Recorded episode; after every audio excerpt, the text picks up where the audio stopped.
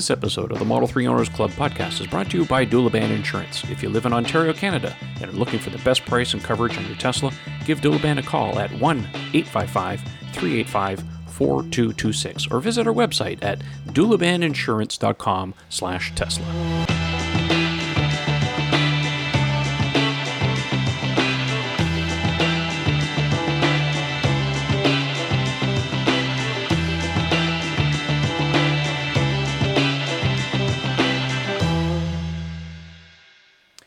Hey everyone, welcome to another episode of the Model three Owners Club podcast. I'm your host, Trevor Page. I'm also joined by my hosts, Ian Pavelko and Eric Camacho. Gentlemen, how are you doing today? Hello. Hello, hello, hello. Excellent. Um, I want to apologize. I'm feeling a little under the weather. Of course, we were supposed to do the podcast last night. Of course, I had to postpone until today. Apologize if I hack a little bit. This cold has uh, gone down into my chest, so that's never fun. I don't get colds very often, so hopefully uh, this won't happen. But when he uh, does, it's a man cold. Yes, exactly. um, we all? I, th- I think we want to start. We got lots to cover. Um, I think we're going to start with the public service announcement about cars and coffee at EVANNEX. So uh, we put out a little video and uh, notice there. So you want to put down on your calendar February third. That's Sunday, February third, Super Bowl Sunday. But we're going to do it in the morning. It'll be from nine a.m. to twelve noon at EVANNEX in uh, South Florida. So uh, I'll put a link down in the video or the podcast description. You can check it out. There is an R S V P, though, so you have to sign up for this. They're trying to get a head count um, so they can plan accordingly. So if you want to attend and you want to come and meet uh, all of us, as well as Michael Bodner from the Teslatunity channel and uh, Rafael Santoni from Tesla Tino, that's your opportunity to come out and see everyone. So I hope you uh, you guys will come out and come and say hi to all of us. We're going to have a heck of a lot of fun, take a little vacation time at the same time. So, uh, yeah, looking forward to it because, uh, you know, the weather has not been very, very favorable to us up here in the Great White North. Um, what is it, minus fifteen at home right now, Ian? It's pretty cold. Yeah, it was about minus nineteen on the way to work. It's hovering around oh. the minus fourteen, minus fifteen. With the wind chill, it's in the minus twenties for sure. Yeah, minus wind chill makes us feel even worse, so. Big time. I can't wait. I cannot wait to get the hell out of here. Yeah. I'm well, not, not to rub things in, but it's currently seventy-seven degrees Fahrenheit uh, where I'm at here in Delray Beach. So... Oh. Keep, it's lovely. Keep that temperature going for us. Keep it nice and toasty for us when we get down here. Less than well, a month. Do what we can. Less than a month. The, the best was Mister Bodner this morning, Teslatunity, tweeting out, "Oh, I'm so glad to have the seat heaters. It's down into the low sixties here in Florida now." It's like, what? Oh my god. Well, the, right. fact, the fact that the fact that he needed the heat seaters, uh, or the seat heaters. See, this is going to be a problem. That uh, the, the fact that he needs the seat heaters uh, is sort of embarrassing because even I'm like, come on, Michael, come on. It's not that uh, cold. I, I I've been to Florida many many times in the middle of winter, and it may, never ceases to amaze me. These people walking around at sixty-one degrees Fahrenheit with a parka on. I'm thinking, okay, that has to be local. Oh, and earmuffs. Here I am driving the rental convertible. It's like in the fifties at night, and I'm the I'm the idiot, you know, with my t-shirt and shorts with the top down on my rental convertible. You know. Well, don't forget, our blood is fifty percent antifreeze, so there's that. Or maple syrup, whatever suits. Maple syrup for sure, definitely. Yeah. It's a blend. All right, let's jump into this, guys. We got lots of, lots to cover. Of course, the uh, big headline this week is uh, Tesla did their groundbreaking ceremony in China. Here's Elon. Do-do-do. Yes, groundbreaking ceremony in Shanghai, China for Gigafactory three. This is the one that will be producing uh, cells eventually, but uh, but cars first. Uh, they said that they are aiming to uh, finish initial construction of uh, Gigafactory uh, this summer and start Model three production at the end of the year and reaching high-volume production next year. Now, you have to parse this a little bit because, you know, China builds things very quickly. We all know this. But um, I don't think that they're going to have a fully functioning Death Star uh, by this summer. So I do believe what is going to end up happening here is they're going to do some of these sprung structures like they did at uh, General Assembly four. They'll bring a bunch of those, bring in parts from Fremont, and do final assembly of the cars in China while they still... Um, build out the factory by then. So they did say um, also that the Shanghai Gigafactory, and just just to reiterate here, because I've been seeing some things online, people are confused about this. Um, they will produce affordable versions of the three and the Model Y for Greater China, all Model S and Model X, and higher cost versions of Model three and Y will be built in the U S for the worldwide market, including China. So basically, that factory over there is only building threes and Ys for the Chinese factory, or for the Chinese market, Asian market, and everything else is still going to come out out of Fremont. So um, going to be interesting, too, because they also mention Model three and Model Y being built in um, in the U S. So where are they going to build these cars? Gigafactory one, right? Right? They're still they're still coy about that whole thing. And, of course, they do right. have their facility in Lathrop. Is that how we pronounce it in California? Lathrop? Lathrop? Lathrop? I don't know. Um, yeah, that's a great big facility. It's almost eight hundred thousand square feet. Um, it looks like it's mostly part storage. So I do believe that that may end up being a buffer for storage of parts uh, being sent off to Gigafactory three until they get their uh, things sorted out. So uh, that could be part of the plans. Uh, we'll know more, of course, when Tesla's ready to talk, because until then, they don't really talk too much. Mm-hmm. Any thoughts on this? It's going to be exciting. No, I think it's really exciting. It's sort of, you know, we know that they're ahead of the time frame that they set to get Gigafactory three online, which is really great. Uh, so the sooner the factory's online, the sooner they can start production, and that's going to really help the Chinese market, uh, especially as we're trying to advance E V sales uh, overseas. Mm-hmm. Yeah, I, I agree with the general idea that we're going to stick with what we sort of know, what's going to happen on the state side. Uh, I'm pretty sure that you're going to see the Y produced at the Gigafactory, presumably the Semi. The Roadster is a wild card. I mean, that's pretty low volume. They might be able to slot that somewhere else. But uh, but as for the Lathrop facility, Trev, I don't, you know, on the scale of what they need to do, I don't, maybe it would build some sub-assembly parts or something like that, but that's about the well, most I could see. I've seen some reports online that it is pretty high, so there's a lot of volume inside. Uh, it's almost like three stories tall. So, but again, it could be just part storage, uh, warehousing. So right, yeah. All right. Well, that's the Chinese Gigafactory for you. Um, the next little bit of information, and my throat's a little dry here, so I'm going to take a little water. Um, big changes coming to the Model S and X um, as of Monday. Coming this coming Monday, the seventy-five kilowatt hour battery pack is going bye-bye. Um, Elon confirmed at Tesla. Um, you know what? I'm I'm just going to kind of um, speculate a little bit on this. I think it's an indication of resources being opened up at Tesla so they can introduce a new battery pack, most likely based on the twenty-one seventy cell. So they mm-hmm. will have a larger battery pack.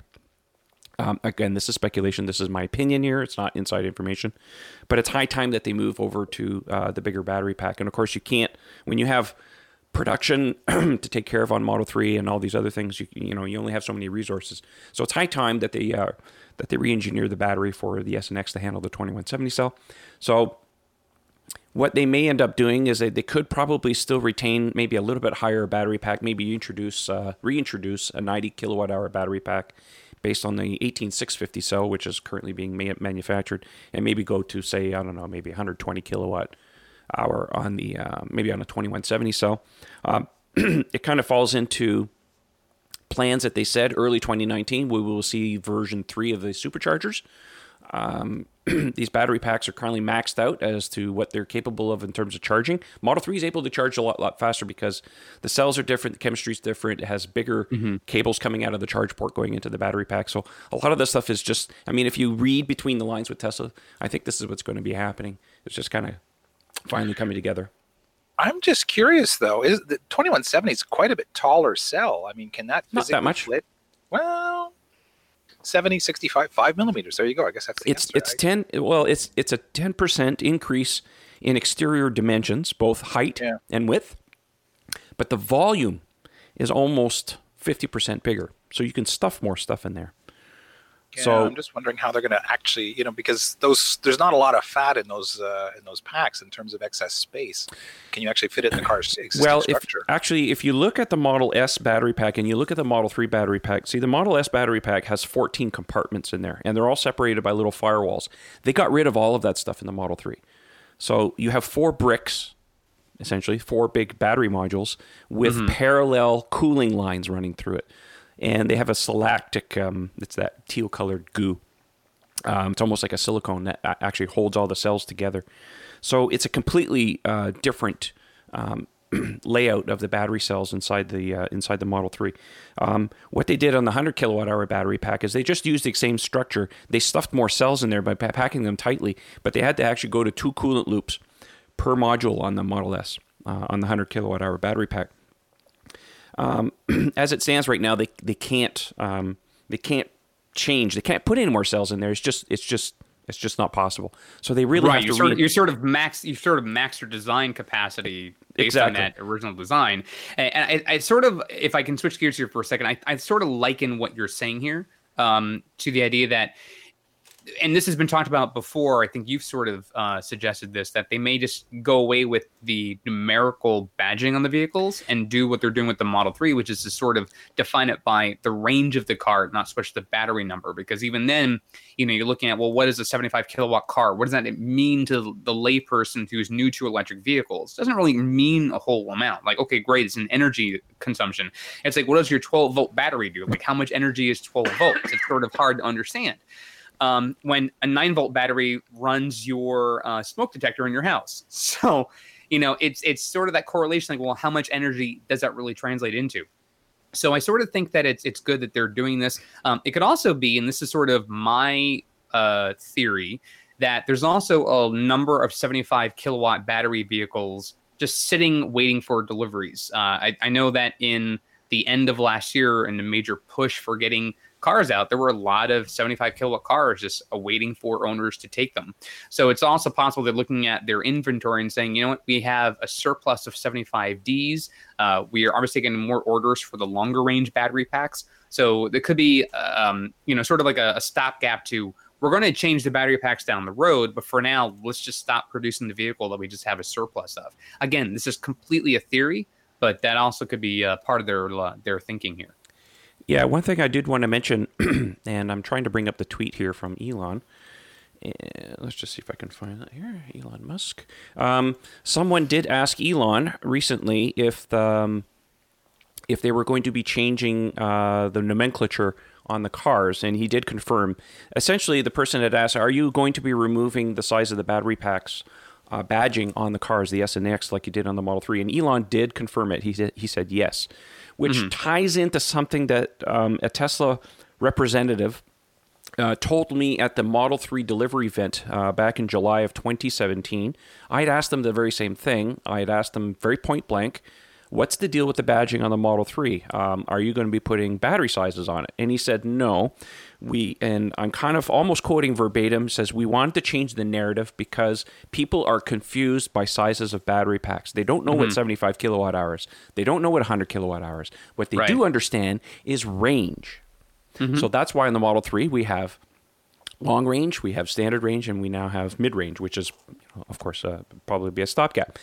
So yeah. it, basically, Elon has just confirmed what that person told me two years ago, that the badging on the cars is going to be going away. So I would fully expect to see two battery sizes on the S and the X, maybe not initially, but eventually, where we won't have badging on it. It'll just be a Model S long range, Model three, or Model S uh, mid-range or standard range, or something to that to that effect. Uh, they may not even badge it as standard range, just like they will in the Model three. It'll just be, you know, Model three and then long range. I must say, as a hardcore gearhead, this saddens me tremendously. I mean, I like badging on cars. We know what a one point six liter is. You got to shake that old school, right? Ian. Yeah, you know, like you, you knew, like when you pulled up with the lights and it said four twenty-six Hemi on the car next to you. Oh, no, no, don't touch that one. I mean, you know, we figured it out. It didn't take that long. And kids growing up in the world now will understand what a seventy-five and a one hundred is. I mean, you got to start somewhere. I mean, I just feel like we're making this, you know, five-year-old level for people. Maybe I'm wrong. I mean, obviously they know what they're doing. There, there's a lot of marketing people that study this, but I'm kind of like, no, tell the people what it is. They'll eventually people get used to stuff, you know, like, well, I, I, I sort of, I'll take the counter view. There's a lot of people, even I know, that are car enthusiasts that don't are not gearheads in the sense that you define it, that don't really know what some of those figures and and what the nomenclature is for some of these cars. I mean, to the average person, they're like, okay, well, I just want to drive an efficient vehicle. Okay, well, here's a car with a Hemi. I guarantee if you probably polled ten people, maybe, maybe six people know what Hemi means in terms of that car. Um, so it's it's sort of it's sort of a give and take. Like, yes, you're going to have the traditionalists, the ones who were really gearheads, the motorheads, you know, that sort of thing, that really understand. If they see the badging in a car, they go, okay, I know exactly what that car has. I can tell you A B C about that car. But I think the average American driver specifically probably is not that in depth about their own car, because think about the number of places where you have to be able to take your car in for an oil change or a tire rotation. There's so many basic things that people can't do on their own cars because they just don't know how to do it. Um, so again, that's not that's not to define anyone uh, by any stretch of the imagination. It's not to stereotype people, but I think the average driver just doesn't know what that stuff really means. So for Tesla to sort of make it more elementary and just define it by range, I think nowadays, especially for electric vehicles, because most people question when it comes to electric cars, what's the range of the car? How far can I go with this? The battery size doesn't dictate that. But if I tell a person, well, this car can do three hundred ten miles, okay, well, that makes more sense. Just like, you know, miles per gallon. It sort of gives an idea of, well, how far I can go on a ten-gallon tank. Yeah, here's that tweet that the gentleman had asked. Alistair Gray says, are you moving away from battery sizing in a similar sense of how Model threes are sold, that is long-range performance? Elon retweet, uh, tweeted to that. He said his answer was yes. So there's your confirmation. They're moving away from badging on the cars and the battery pack. So if you put two and two together, that's what we're looking at, I think. Um, badges? We don't need no stinking badges. Yeah, yeah, exactly. Deal with it. Well, hey, speaking of which, Ian, are right. you are you are you going to put the badging on your car? Or? Not, not the dual motor badge, no. No, you're going to sleep. No, I'm, I'm not. Yeah, it's the guy arguing. We have to badge on the car. Are you going to match your car? No. uh, yeah, I'm the worst. I can't believe I'm I'm arguing both sides of this argument. But yeah, but this is different. I mean, I I no, but the giveaway is I'm going to put the spoiler on because it's it's I, I love the spoiler, but I don't know if I'm going to do the dual motor badge. Um, mm-hmm. Maybe I will. I mean, you know, Bridge looked at me. He's like, "You, you, you. What? You're not going to put the badge on? Are you kidding? You paid all this extra money for this?" And you're, no. I, I. That's what I love about it. It's like nobody knows. They pull up to the light. They think, "Oh, it could just be your standard rear-wheel drive three. Who knows?" And then it vanishes. And I go, hmm. I briefly. You mean the red kit, the red caliper brakes don't give it away? Ah, you see. But to your yeah, point, the, yeah, the there's about zero point three percent of the population that knows that. And what makes it even better now is I see so many standard threes painting their calipers red. So now the whole the whole ecosystem Guilty. is messed up. Guilty. almost almost feel like changing the badging on the back of mine, putting P one hundred D, ludicrous, on the bottom of mine. But that'd be totally poserish, right? So, all right. Well, let's move on here. Um, um, as I Would said, you like me I, to read this for a bit so you can get some Yeah, water? would you would you mind, Eric, please? No problem. All right. So uh, uh, earlier this week, we got reports uh, from Tesla and Elon regarding uh, the fourth quarter of twenty eighteen for the Autopilot Safety Report. Uh, they've been putting out this report now uh, every quarter for the last, I think, three quarters, uh, just sort of giving some information. They plan on doing it every quarter moving forward to give us, the layperson, some more information about how Autopilot is performing relative to other manufacturers and accident reports. So I'm going to read uh, from the report directly so we sort of understand what's happening here.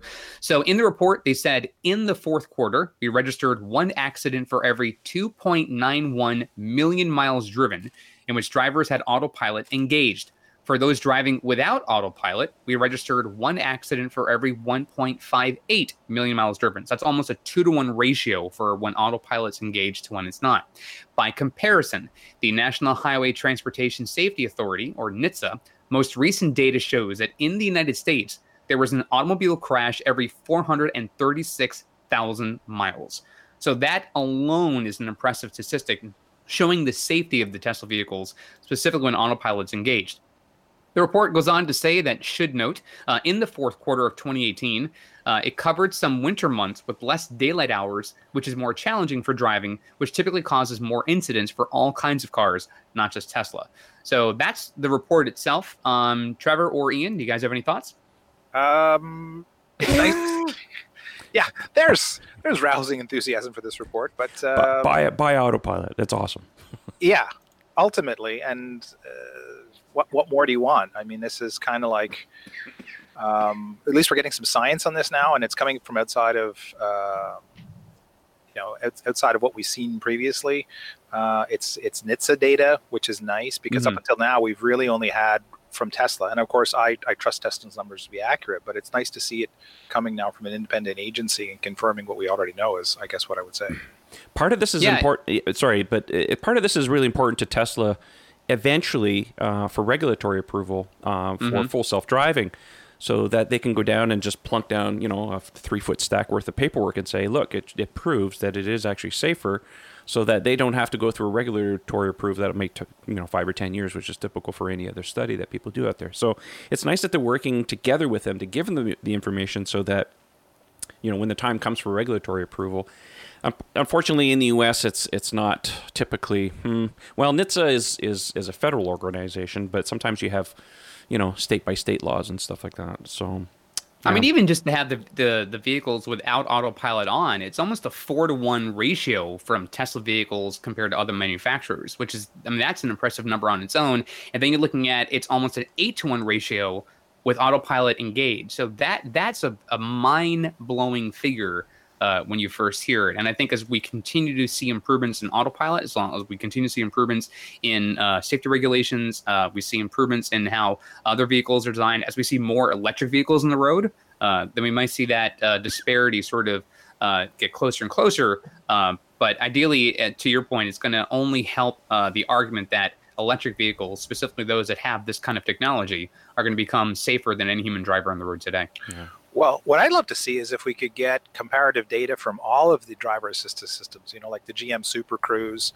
Mm-hmm. Um, but the problem is, is that the problem is that there's not enough vehicles sold in the U S with that technology on there. Like most cars basically have, might even have like uh, uh, traffic-aware cruise control, and that's it. Nobody has lane steering. I mean, you've only got a couple of out there, so and they're not selling in the kind of numbers. Because if you look what G M sells on their Cadillac stuff, it's only one car that has Super Cruise, I think. You know, yeah, whereas Tesla, it's, it's, it's all very the cars. Limited. Yeah, yeah, no, for so sure. I think for the other guys, it's going to take a long time before we actually see any data from the other manufacturers because there's just it's just there's no market penetration yet. Feynlab has aligned protective coatings that were engineered to protect your Tesla's paint, leather, carpet, plastic, and wheels, effectively blocking all those U V rays and environmental factors before they ever get to ruin your brand new baby. Feynlab offers a complete line of car care products and ceramic coatings for both the do-it-yourselfer and professional detailers. Did we mention we also have the world's first self-healing coating? Check us out at feynlab dot com, that's spelled F E Y N L A B, to see the science behind the self-healing. Check out our product catalog and click Contact Us for a free quote from a certified installer in your area. Feynlab and Tesla, we were meant for each other. All right, I'm feeling better. Let's do. Uh, let's move on here. Um, this is big news. And we kind of saw the writing on the wall. Model three is now officially the best-selling luxury car of twenty eighteen in the U S. Uh, this co- yeah, yeah. yeah. this this comes uh, courtesy of Teslarati. They say by selling a total of one hundred forty-five thousand eight hundred forty-six units over the course of the past year, the Model three has established itself as the United States' best-selling luxury vehicle, far outpacing its closest competitor. After the Tesla Model three, the second in last year's luxury vehicle rankings is the Lexus R X, which sold one hundred eleven thousand six hundred forty-one, pretty good margin there, units in twenty eighteen, followed by the Toyota-made Lexus R X. Um, are more luxury S U Vs from legacy car makers from Germany, such as the Mercedes-Benz G L C, which sold sixty-two thousand four hundred thirty-five units, and the Audi Q five, which sold sixty-one thousand eight hundred thirty-five over the year, as noted in a report from C N B C. So, the bottom line, Model three is a bona fide, absolute runaway hit. Now, let yeah. that let that sink in. You see that the number two and number three positions, of course, are crossover S U Vs, right? Uh-huh. Now we I know that, where you're going with this. What do you think is going to happen when we get the Y? Yeah, yeah, exactly. Um, Why don't you man. tell us? Why don't you tell us? It's called tsunami. Yeah, the thing you have to remember is that in the U S, um, this is imp- these are very impressive numbers for the U S, given that the market in the U S is very sedan-adverse. They like mm-hmm. S U Vs, small S U Vs, that type of right. thing. Um, even here in Canada, I've noticed that uh, we love our little S U Vs. They're basically everywhere. Every car manufacturer's got some kind of crossover.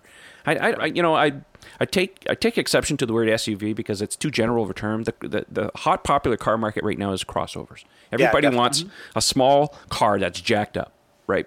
Yep. Um, yep. So if the Model Y really comes in at the Q five level, an Audi Q five, which I think is basically its target market. Uh, not so much maybe a Q three because they're going to have to spread, uh, you know, stretch it a little bit. Uh, rumor has it going around that Tesla may have changed their plans, but uh, may even have three row, uh, three rows worth of seats in it. So, um, yeah, I'm I think also the- curious to find out how these numbers are going to look in four to six months when the standard range model comes into production.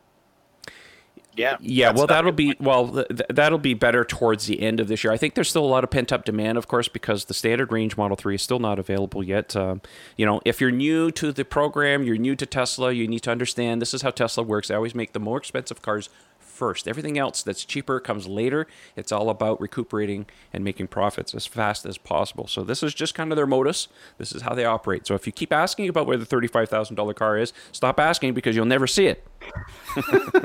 Stop asking. It's coming. Anyways, we love you. We appreciate you guys asking us on Twitter. It's the same thing every week. Yes, exactly. It's coming. Yeah, it's it's definitely coming. Um, it's definitely coming. Yeah, so Model Y, I think, um, you know, if they do it right and it has the right flavors and they don't go too crazy and they can basically replicate the Model three assembly line without changing too much stuff, um, there's no reason why I don't think that they could probably ramp up fairly quickly. You know, we've talked about this many times um, in twenty twenty, sometime next year, probably towards the end of next year.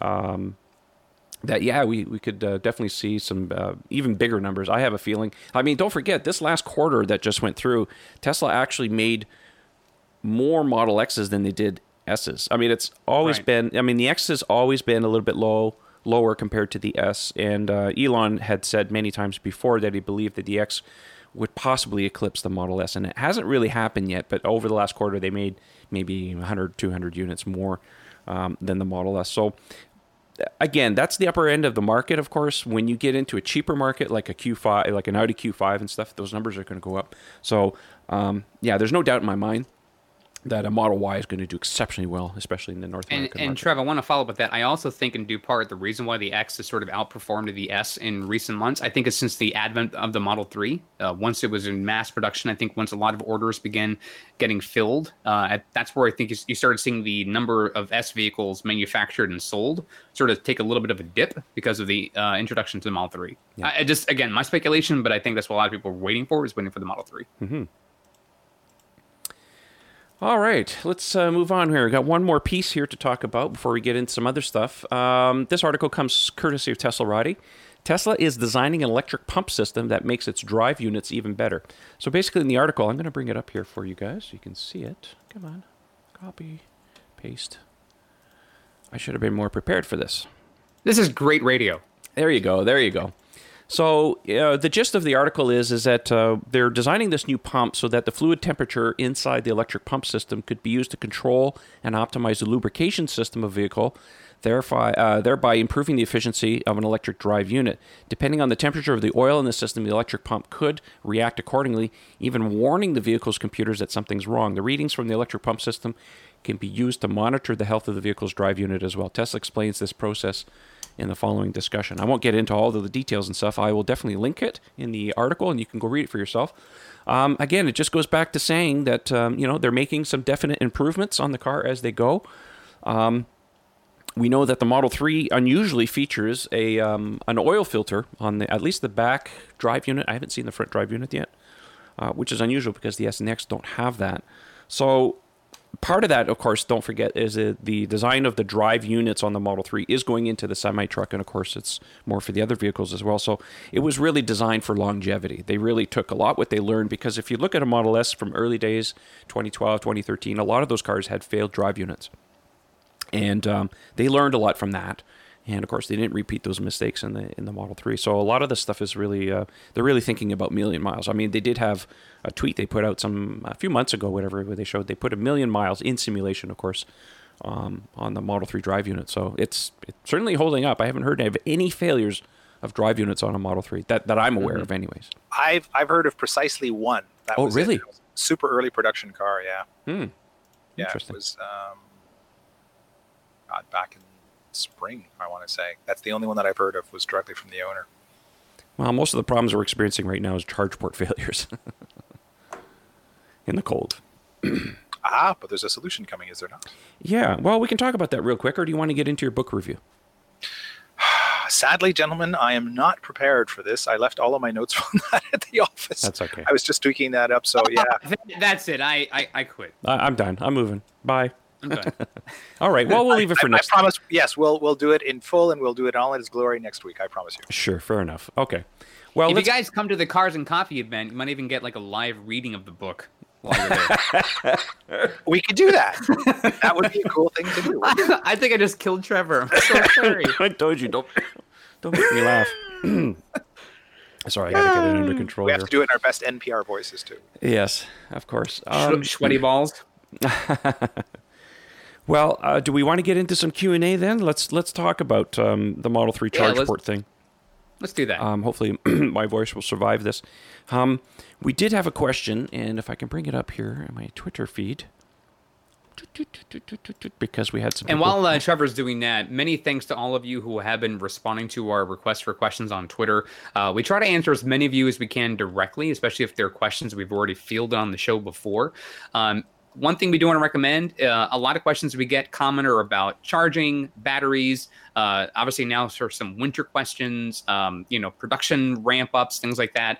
Some of these things are stuff we've covered in the show before. If you can't find it in our previous shows, that's totally fine. We appreciate you guys looking for it and listening to our shows, looking at our YouTube channel, whatever it might be. Um, also, check out the M three O C forum. You might find a lot of topics are sort of reviewed on there. Uh, there's a great search feature at the top of the forum. So by all means, feel free to put in your search terms. Uh, there's some great moderators who can sort of also gear you in the right direction. Uh, Trevor, Michael, and many others can do that for you. Um, so the resources are there, but by all means, uh, if, if you're having a hard time finding the answer to your question, let us know. We'll do what we can uh, to answer the question either on the show or directly to you uh, on social media. Our, our search, excuse me, our search function on the forum works extremely well. Mm-hmm. All right, so the first question comes from Janie G. Says, uh, can you shed some light on the charge port replacement that's in the works? I had mine replaced with an updated version that came out since my June delivery, but my mobile tech said uh, there was another one in the works. The reduced charge in the cold is bothersome. So I'll answer this as best I can. Um, I went to a Tesla Owners Club meeting um, a couple of nights ago, and they had some mobile service techs, a couple of people that were responsible for service here in Canada. And they address this question because it is a bit of an issue that's going on. They are currently working on a redesigned charge uh, port mechanism. Specifically, it looks like it's in the locking pawl, which is the little pin that goes up and holds the charge port in there. They have a new design. It's uh, uh, it's currently being validated and tested.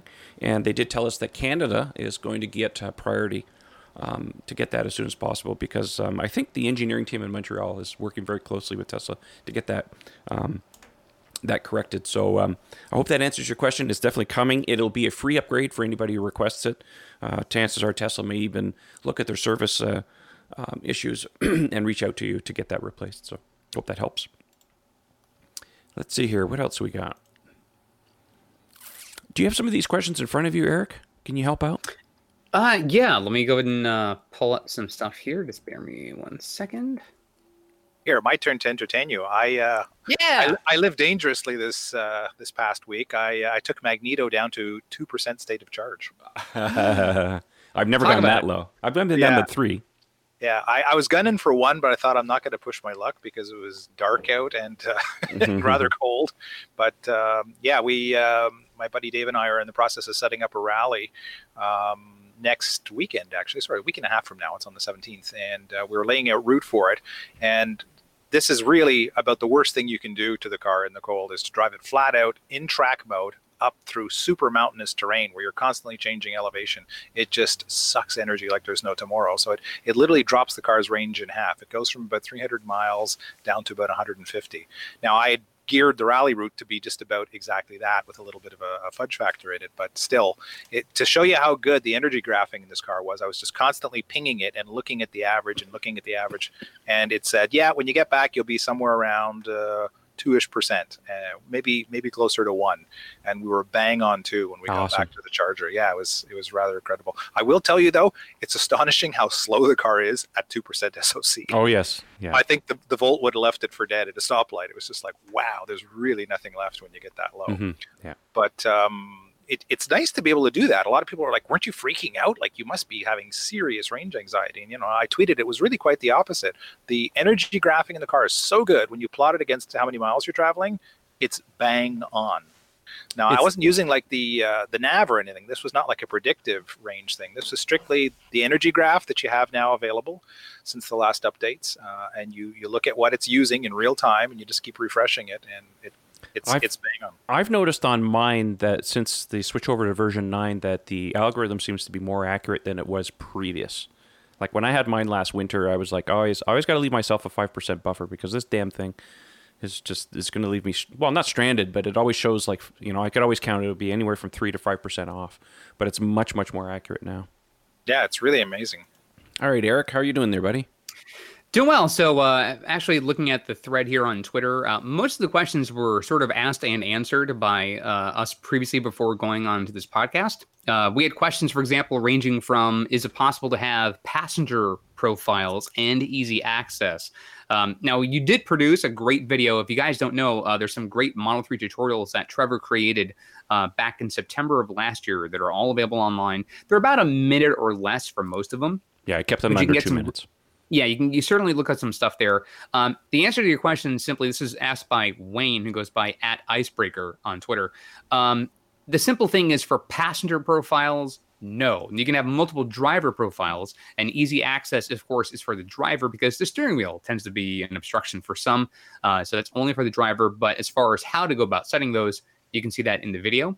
Uh, there was a question here about, will the Model Y, this is asked by... Um, His just name is R. Uh, will the Model Y be a one thousand dollars deposit and wait for a few years situation, or similar to the Model three in terms of a few months waiting for a long-range model? Now, I answered it indicating that we do know that production slated to begin in earnest sometime in twenty twenty. Uh, but beyond that, there's not a whole great deal that we know as far as when they might start taking reservations, if they even are going to have reservations. Uh, we know there's orders for the semi coming in, but there's nothing yet for Model Y. I'm not sure if you guys think anything different right now. Oh, tes- typical Tesla. Yeah, you'll have to put a deposit down. You have to put your name on a reservation list. So yeah, expect it to be a thousand bucks, much like the Model three. There you go. Yeah, cool. Well, it's no different uh, right now. You want to order a Roadster, it's minimum fifty grand to get a Roadster. So it's no oh, different. That's it. Oh, let me let me just check my uh, sofa. Sure, I'll write you a check right now. There you go. There you go. Um, Matt White asked, uh, here's how I would improve the Model three window wipers. Uh, when you push the left stock button for the window wipers, the menu comes up on the screen. Then you can use the left scroll wheel to toggle through the options. He wants to know what our thoughts are on that. That's not a bad idea, using the scroll wheel to uh, because you, yeah. I, I kind of like it. I'll tell you what I would like. I would like the auto wipers to work properly. I ah, very few yes. things about this car. Man, for the love of God, can you know what it needs? They just give us a sensitivity adjustment. Like on my A four, I think it was, when it was in auto mode, you could tell it how sensitive or unsensitive you wanted it to be because it had an actual rain sensor and it would sort of dial it back or dial it up depending on what you want. That's all they need. You keep using the camera. I know where you're going, guys. You know, like you want to keep the hardware multitasking. That's all good. But just allow us to tell it, you know, because mine is so incredibly lazy. I mean, unless there's literally like a, a typhoon in front of the car, it's like, oh, do I have to wipe now? Okay. It is very important that everybody uh, realize, and you may not know this unless you've been following the show for a long time or watched some of the videos I've done, the rain sensing on the Teslas now, with since the advent of uh, Autopilot two equipped cars, is not a dedicated rain sensor like every other car that has auto rain sensing on the market. They are using the neural network, which is a vision-based system, to detect raindrops and moisture on the windshield. They have to train the computer systems to recognize what's a raindrop, what's a little spittle, you know, all these things. So they need some more training. That's what they have to do. So um, I do believe they will making they will be making improvements as they do software updates and stuff. But yes, I understand that for the time being there are some issues. So um, yeah, you know, use use the button on the left. Hello, hi, and thank you for calling the M three O C podcast. Wow. This Sorry, is what guys. Happens. We, we are used to doing our show. We usually tape the show uh, on Thursday nights at around eight o'clock Eastern time. So this is unusual in the middle of the afternoon. So we do apologize for the interruption. Ian's very popular. When it comes to wheel questions, he gets flounded all the time no matter where he goes. Uh, so I'll get this one last question out of the way just because it's been asked and answered a number of times. But David Costa, who's uh, overseas in Europe, one of our European customers. Thanks for listening to the show, David. Uh, the one many Europeans are asking is, when will the Tesla the Model three mid-range be available in Europe? I'm just waiting for it to place my order. Now, I told David uh, that we've certainly mentioned this on the show a number of times, most recently our last show back on January third. Uh, we don't believe there will be a mid-range model coming to Europe. We think that right now the first production battery, the long-range battery, is what's being uh, produced for orders. Uh, we know uh, in recent hours there's been a huge shipment of Model threes that are now going overseas to Europe, if they're not already arrived in Europe. Uh, and we think that this the mid-range was sort of a holdover here in North America only. That's a stopgap. Uh, specifically in the U S. And then once the standard range comes into production and comes online this year, then we'll start seeing those orders uh, sort of traverse the globe. I, I think we're all on the same page with that. If I if yeah, well, I mean, if you look at the way that yeah, Tesla's tr- tr- traditionally done their cars, they have two battery pack sizes. Um, it doesn't make sense to take a Model three and have three battery pack sizes when the S and the X only have two. I mean, it's supposed to be a simpler car. So yes, uh, the mid-range is really just a stopgap from the North American market until they can ramp up Uh, for the standard range car. So yeah, if you're looking for one in Europe, there's a chance they may offer it for a very short amount of time, but otherwise, no, we really do think in four to six months once they get their um, standard range going, that that's what will be offered in, in Europe. There you go. So there were some other questions, but you know, a lot of those were just sort of very simple questions or things that we've sort of answered directly to the uh, the customers. But again, all of you guys, thanks for listening in. Uh, we always welcome your questions. You don't have to wait for us to sort of ask it on YouTube or any other social media outlet.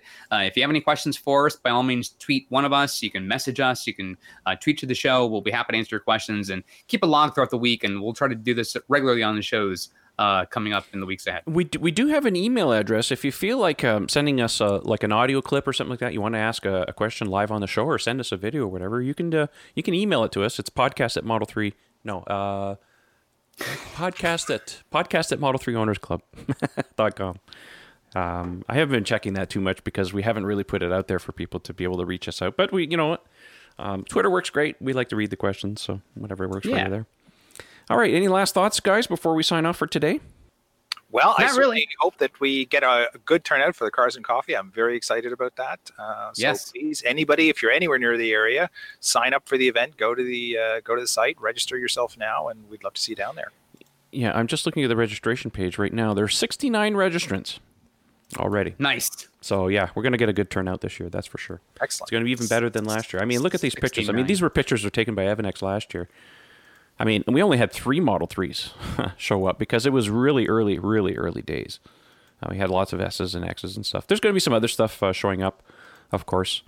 Um, there are going to be some surprises for uh, for those of you who attend and stuff. So, anyways, look yeah, forward to seeing a, you guys. It's a, it's a great event. Uh, the weather should be fantastic. Usually here in South Florida, early February, the, the climate is just perfect. Uh, usually their days are nice and sunny, very cool and temperate weather. Uh, last year, they're going to do the same thing this year. There'll be some uh, gift bags for those of you guys that register. There'll be uh, some breakfast items. You'll see coffee, donuts. Um, there's some finger foods and stuff like that. Um, awesome. And EVANNEX is going to have some great clearance items there as well. So uh, there was some items to order for your Tesla vehicles uh, for S, X, and three. Uh, so it's a it's a great event, very family friendly. Um, Trevor's family might even make an appearance there. So it's it's a really great event for everybody. Um, of course, uh, as I mentioned before, Michael from Teslatunity will be there. Uh, Rafael will be there from Tesla Tino. Uh, the three of us will also be there uh, with our significant others. So again, it's a great event. Just make sure you register. That way they have a head count as far as who's coming. And then when you get there, you sign in, you get your uh, gift pouch, and then uh, enjoy the morning. It starts at nine a.m. on Sunday, February third, which is Super Bowl Sunday for those of you that follow sports. So we'll be done around noonish, so that way you can enjoy whatever festivities you have the rest of your day. But again, it's from nine a.m. to noon on Sunday, February third. Please register. The link will be in the description for this YouTube video, uh, so you can find it there if you're listening to it on the podcast. Excellent. That's exactly what's going to happen. I'm really looking forward to that. Well, let's sign off from the show, guys. Uh, Eric, where can people find you on the internet if they want to have a little chit-chat with you and reach out? Uh, you guys can find me on Twitter, pretty much the easiest way to get a hold of me, and my handle is E C Fix. That is E C F I X. Excellent. And uh, what about you, uh, Mister Pavelko? Well, on Twitter, I would be uh, at Ian Pavelko um, with the handle Mad Hungarian. And you can also find me on Model three Owners Club under the same handle, Mad Hungarian.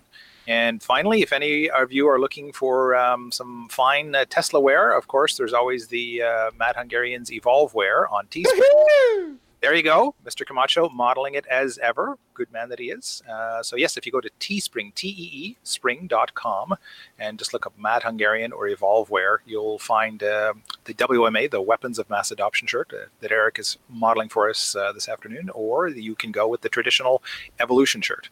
Both are available, and uh, The money goes to a great cause. Um, there's a good chunk of the profits that are all going to Plug-in America, to um, Electromobility Canada, and of course l'AVEC, l'Association des Véhicules Électriques de Québec. Excellent. Well, there you go. That's the end of the show, folks. If you want to reach out, you can find me on Twitter. The handle is at Model three Owners. Uh, don't forget, of course, the best place to find out all your Model three information is model three owners club dot com. Sign up for the forum. It's totally free. Lastly, I want to say thank you to our three sponsors. That's EVANNEX, Feynlab, and uh, Doolaban Insurance, of course. Those guys are really awesome. Check them out. And uh, thank you to our Patreon sponsors. They're the guys that make this show really happen for us. So thanks for watching and listening, no matter where you happen to be out there, and we'll catch you on the next one. See you guys. Goodbye. Bonsoir, everybody.